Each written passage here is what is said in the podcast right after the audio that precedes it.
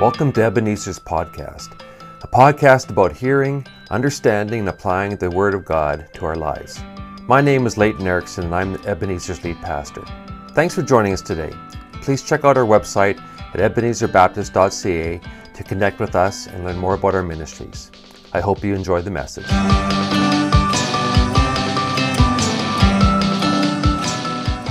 Good morning, Ebenezer family. Thanks for tuning in again this morning. And for those who are new to Ebenezer Online, I want to especially welcome you today. When the service is over, can I encourage you to take a moment to check out our website to find out more about who we are and what we value? And even reach out to us as well so that we can get to know you too. This morning, I'm going to continue uh, our series on prayer that we're calling My House a House of Prayer. Now, over the last few weeks, we've been learning how to pray by looking at what Jesus taught his disciples in Luke chapter 11. Let me quickly set the context for this morning's teaching so that we're all on the same page together. We read in, in verse 1 of chapter 11 Once when Jesus had been out praying, one of his disciples came to him as he finished and said, Lord, teach us to pray just as John taught his disciples. We can see from this very opening verse that, that prayer was an integral and regular part of Jesus' life. And throughout the Gospels, we often see Jesus communing with God in prayer. And this is one of those occasions. Now, something about the way Jesus prayed caught the disciples' attentions.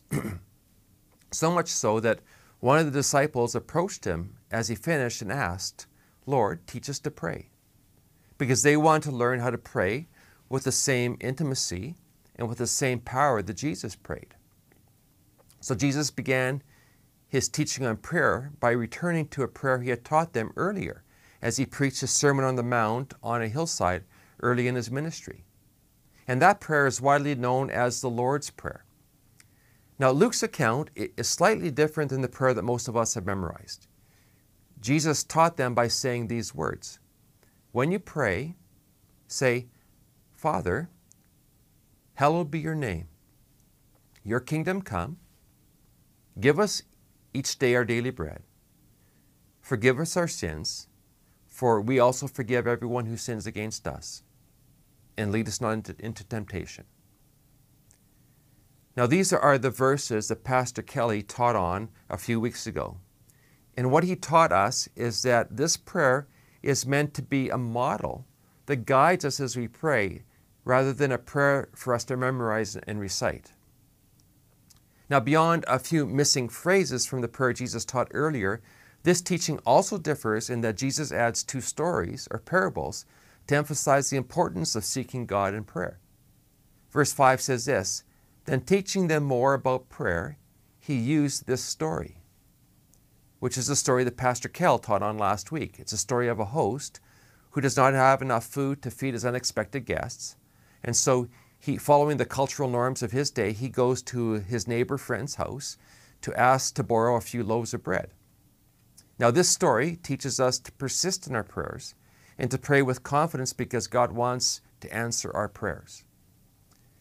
Jesus illustrates that th- through the story that since even our friends will help us at great inconvenience to themselves if we persist in our asking, how much more will God who loves us come to our aid when, eh, when we persist in our prayers to Him? And so last week's big takeaway was, was simply this God desires to answer our prayers. God desires to answer our prayers, which is why we need to keep on praying and never give up. Now, this week's big takeaway is connected to that, but it's, it's distinct. And it's this God desires to give us good gifts, which is why we can trust Him and His goodness. Now, let me pick up the teaching from where Pastor Cal left off last week. Turn with me to Luke chapter 9 as I begin reading at verse 9. And this is what it says. I'm reading from the New Living Translation today. He says, um, And so I tell you, keep on asking, and you will receive what you ask for. Keep on seeking, and you will find. Keep on knocking, and the door will be open to you. For everyone who asks receives, everyone who seeks finds, and to everyone who knocks, the door will be opened. Then he tells them the second story. He says, You fathers, if your children ask for a fish, do you give them a snake instead? Or if they ask for an egg, Do you give them a scorpion? Of course not. So if you sinful people know how to give good gifts to your children, how much more will your Heavenly Father give the Holy Spirit to those who ask Him? Now, between the two parables Jesus taught are uh, these three incredibly powerful statements. Uh, to ask, literally, keep on asking and it will be given to you.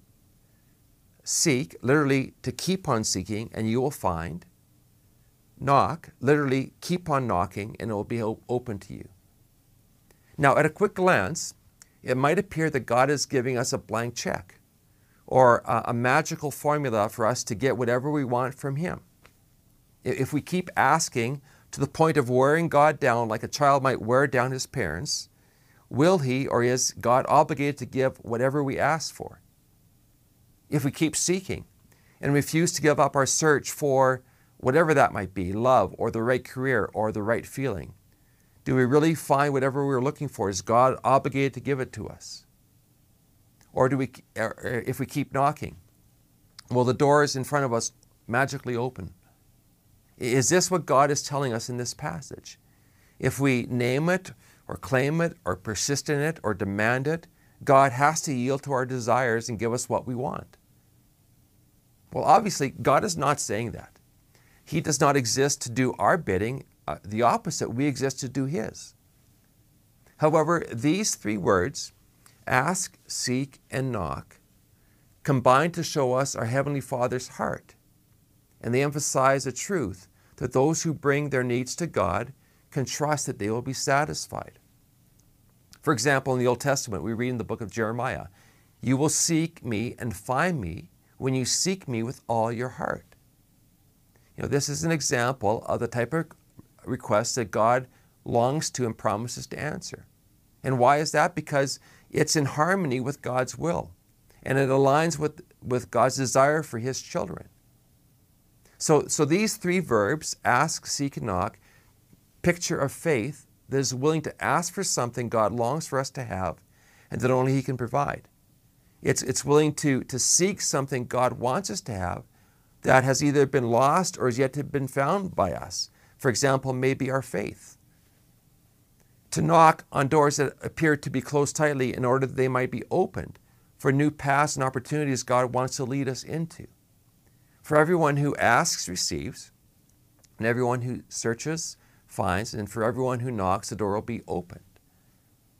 Now, uh, these three principles on prayer are illustrated in the two stories that Jesus told. The first story drives home the truth that God, our Heavenly Father, desires to answer our prayers. And now, in the second story, Jesus is going to drive home a connected but separate truth that God, our Heavenly Father, desires to give us good gifts. Now, I brought a few props with me this morning to help us better understand this passage. There, are, there are a few gifts that, that we have bought for our children over, over the years. Um, now, Brenda and I might not be uh, the best parents in the world, but, but we're not bad parents. At least I don't think we are. When our boys have asked for something for their birthday or Christmas, we, we've tried our best to honor their request.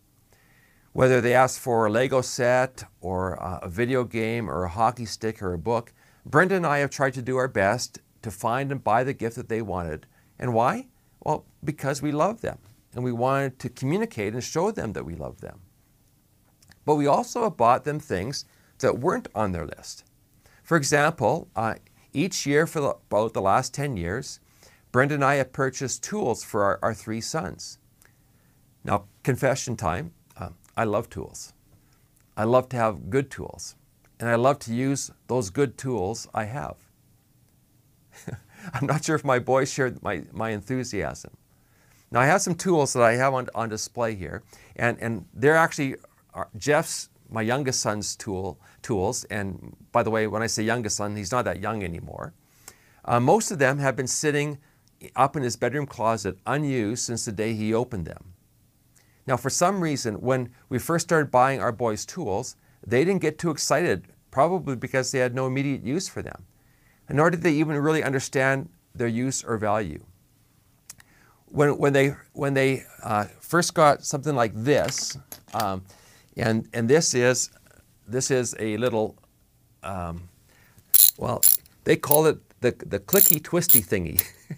its, its proper name is a ratchet in case you, you, you call it a clicky twisty thingy as, as well. Uh, or, or something else here I have is some, if I can find them, is some, some uh, uh, pliers, which they called affectionately those grippy thingies. You know, I gave them some, some wrench sets. Uh, what else did I give them? Uh, some, some screwdriver sets, a wood saw, tape measures. Even, even bought them a couple years ago, this, this wonderful cordless drill. Uh, all the tools that I, I, think people could like and, and, use along the way. Two Christmases ago, uh, we even bought our oldest son a floor jack and a shop vac. And when he first opened them, it was like, what? like, where are the good gifts? I'm pretty sure he, he gave me that, that look, you know, that seriously, what am I going to do with these look? But now that he's a house owner, there's a new appreciation for these two hardware staples in his life. Tools are a great gift to receive. And the reason I say that is because my parents gave me tools every year for Christmas that sat in my closet unused for years until I moved out and discovered that I actually needed them. And at that point, I was extremely thankful for the good gifts my parents had given me each year. Now let's go back to the passage. It begins with two words You fathers. Now let me just pause there for a second. You fathers, meaning you imperfect earthly fathers, fathers. You, you fathers who are sinful with limited resources, with limited knowledge, with limited love. You fathers, if your children ask for a fish, do you give them a snake instead? Or if they ask for an egg, do you give them a scorpion? Well, of course not. So if you sinful people know how to give good gifts to your children, how much more will your Heavenly Father give? And when I say Heavenly Father, I mean our perfect, sinless Heavenly Father. The Father with limitless resources, who has complete knowledge and understanding of us and our needs, who loves us with unconditional love, a love without limits. You know, this Father who gives us the Holy Spirit to those who ask Him, ask Him. So God, your Heavenly Father, desires to give you good gifts. Now, I, I realize that not everyone listening has had a great earthly father. And if that's you, uh, just don't paint God the Father with the, the brush of your broken or tainted image of what your father was like on earth. Thankfully, though, most of us have had good fathers. Or if we're parents ourselves, we have tried to be good fathers and mothers to our children. You see, uh, this story is really meant to give us a glimpse into the unfathomable heart of God. I know what my heart is like for my children. I know as a father, I will try, try to provide for them everything I can including the things that they don't need, because I love them. And as a father, I also know what they need, even when they don't, which is why I buy my boys tools every year for Christmas. And if I'm this loving and thoughtful and generous as a human father with all my flaws, how much more is my Heavenly Father I know when my children come to me with a need, my heart's desire is, is to help them help meet it, even if it means great sacrifice for me. So, how much more does our Heavenly Father want to meet our needs? And for our sons and daughter, in laws, when they look at us, Leighton and Brenda, knowing we are imperfect parents with limited resources, and they see how willingly and quickly and generously we respond to their requests and how we anticipate their needs through the gifts we give. I want them to think of God and how much more does their Heavenly Father want to meet their needs. I've been blessed to have a great earthly father and mother. The good gifts they gave me were, were more than just material things, too. They gave me the gift of their love. They gave me the gift of their encouragement. They gave me the gift of their wisdom and they gave me their gift of their prayers. Now, as I prepared for today, uh, God brought one dad story to mind that I think will help uh, this passage sink more deeply into our hearts as I share it. It was during my second year And it was during my second and third years of university, I, I worked part time as a youth pastor in a church in Warman. And a few things that happened happened in the church that greatly added to my workload and responsibilities and stress. So much so that, that my schoolwork was being neglected and quickly piling up around me. I remember that season well. I, I was feeling totally alone. I, I, I, felt like no one knew what I was going through. I was exhausted. I was overwhelmed. I was overwhelmed by all that was before me, and, and I desperately needed a break. Now, thankfully, a long weekend was approaching, and I was uh, planning and anticipating to go home to be with my parents and my youngest sister, who was still at home at that time. However, I had one term paper that I needed to finish before I could leave. And the, the prof of that class was, was particularly demanding, and so the penalty of handing that in was, was uh, late was very significant. I worked on it. I told mom and dad I'd come home as soon as it was, as it was done, and I remember getting a phone call from my little sister around supper time on that Friday evening. She wanted to know if I was almost home because they were waiting for me to join them for supper. And I was still five hours away in Saskatoon, plugging away at my paper. Well, I, I pressed on, um, but as I said, I, I, was exhausted. And at one point, I, I literally just kind of flopped back on my bed for a quick power nap. I'm sure students understand that, that posture. The only thing is, is instead of being a power nap, I woke up the next morning, still lying on top of my bed with all my clothes on. I remember the, the frustration I felt in that moment. It was a mixture of, of anger and, and despair and discouragement. I knew that if I were to stay to finish my term paper now, it would mean me not making it home for the long weekend. And so that's when I made the call home to my dad. I, I told him what had happened, that I'd fallen asleep and I lost several hours of preparation. I tried to give him an honest assessment of how much time it would take me to finish the paper and what that would likely mean for my trip home. I even calculated how many marks I would lose if I didn't, if I didn't stay and finish it and hand it in after the weekend was done. And I remember uh, asking my dad, Dad, what should I do? Now, some important context here. My dad is a very practical man. He's a, he's a no nonsense, get her done type of guy. He's big on honoring commitments. He's, he's huge on meeting deadlines, and he expects um, people to work hard, including himself. Which is why the words that came out of his mouth next were so powerful to me. You see, without hesitation, he simply said, Son, I think you should come home. Now, as soon as I heard those words, it was like a dam broke inside of me. I just, I burst into tears. I remember I wasn't even, even able to say a word on the phone. But what I did hear was my dad on the other end of the line reassuring me and saying, just come home. Just come home. So, why did this practical, get her done, honor your commitments type of guy say these words? Well, it is because he knew his son. And he could sense the stress in his voice. And he knew what I needed in that moment. You know, if an earthly father has that much insight into his son's life, how much more does our Heavenly Father have insight into our lives to give us what we ask and seek and when we knock. You see, the, the reason our Heavenly Father gives us good gifts is because He loves us and because He knows us and because He knows what we, what we need better than we do. And what is it that we need? Well, let's go back to the text again because you're going to see something at the end of it that, that's, that's a little bit interesting. He says in verse 11, You fathers, if you children, if your children ask for a fish, do you give it a snake instead? Well, of course not. Or if they ask for an egg, do you give it a scorpion? Well, no.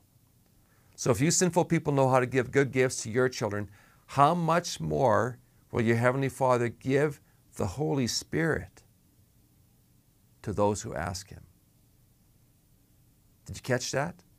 How much more will your heavenly Father give you the Holy Spirit to those who ask him?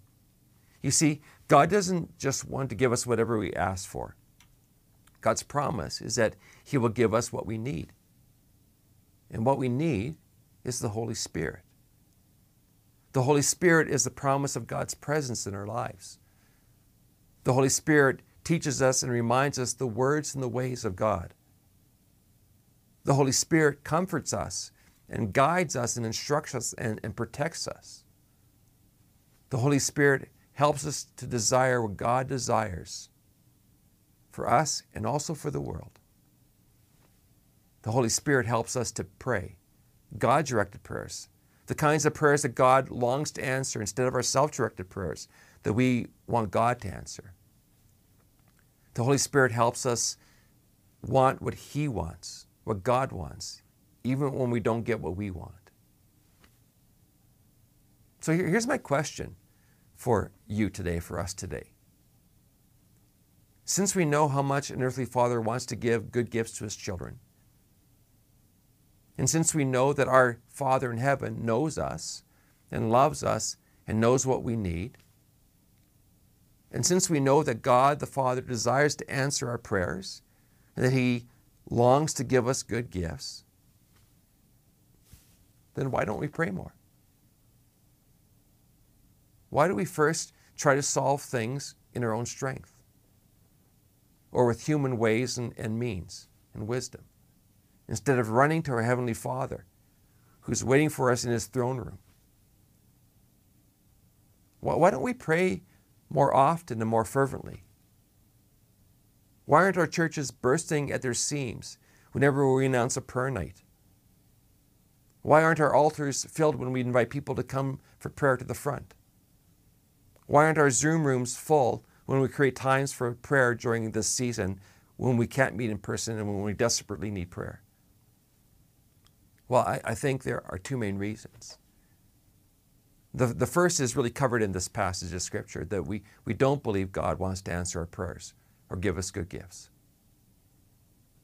And I hope that after today, uh, you don't believe that anymore if you ever did, because He wants to answer our prayers and He wants to give us good gifts. But the second reason is, is I think that we're just not desperate enough. You know, that's one of the challenges of the times that we live in. We can live quite nicely without God, can't we? When we get sick, we, we go to the doctor, not to the God who heals. When we need some money, we, we run to the banker and ask for a loan and not to the God who provides. If we lose our job, we, we just sit back and let the government step in and help, and they do, rather than turning to God. But God wants us to turn to Him first. And in this teaching on prayer, He reminds us that if a shameless sleeper will get up and answer his neighbor's request to save face in his community, and if an earthly father knows how to give, give good gifts to his kids, then how much more? How much more will the God who loves you grant your request? How much more will the God who knows you give you the good gifts that you need right today. So that's why we keep asking. That's why we don't give up when a child has turned away from their faith, or a spouse or friend has yet to put their faith in Jesus Christ, or a loved one is sick. We keep asking. We don't give up. That's why we keep seeking. When we're trying to find out the truth about life and God and it's confusing to us, we're trying and longing to grow deeper in a relationship with God and our understanding of His ways. We just keep on seeking. We don't give up. That's why we keep on knocking. Especially after we believe that God has put something in our hearts or given us a, a word. But, but that word seems to be blocked by closed doors. And so we keep on knocking for those doors to open. Your Heavenly Father my Heavenly Father, our Heavenly Father, desires to answer our requests. So let's keep on asking. And let's be persistent. And your Heavenly Father desires to give you the good gifts that you need. He is a loving Father who understands and cares and comforts and willingly gives the Holy Spirit to all those who ask Him. And because that Holy Spirit is God's highest gift, most precious gift, how we can be assured that and trusting God to answer and provide for us in the other needs as well. Your Heavenly Father desires to answer your prayers. And your Heavenly Father wants to give you good gifts. Never forget that. Never. Let me pray. Father, thank you again uh, for your teaching on prayer that reminds us that you are a good Father who has the ability to answer our prayers and has the heart to do so as well. And I don't know what's happening in people's lives. I, I just know that, that there's, there should be desperation in us. There should be things that we're, that we're running to you for. And so just give us the faith and the understanding that we can run to you at any time, that you're there listening for us. And then, God, um, by your Spirit, we pray that you would help us to, to pray the things that are on your heart. And we pray these things in the powerful name of Jesus who brings them about. I pray. Amen. Well, just before we, we close with one last song, um, this series is not meant to simply give you more information on prayer. It's actually to call you to pray. And God wants uh, you to be a house of prayer. And He wants us, as the body of Christ, Ebenezer, to be a house of prayer. And so uh, we want to give you the opportunity to act on what we've just learned. And I want to invite you to join me and others in, in a time of prayer following today's service. On our website, you'll, there will be a link to, to several Zoom prayer meetings over the next two weeks. One will be today at, at 12 p.m. following this morning's service. One will be next week at the same twi- time, 12 p.m. And as well, we've begun a monthly evening prayer and worship night, and that happens on the first Sunday of each month, which is next week. And so I want to invite you out uh, to that as well.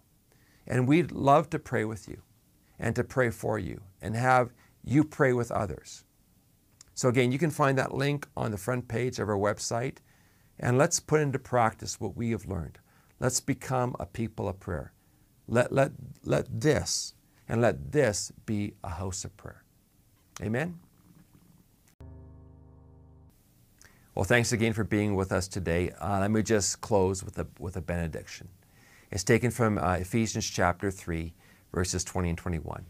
And it says this Now to him who is able to do far more abundantly than all that we ask or think, according to the power at work within us, to him be glory in the church and in Christ Jesus throughout all generations, forever and ever. Amen. God bless you and have a great week.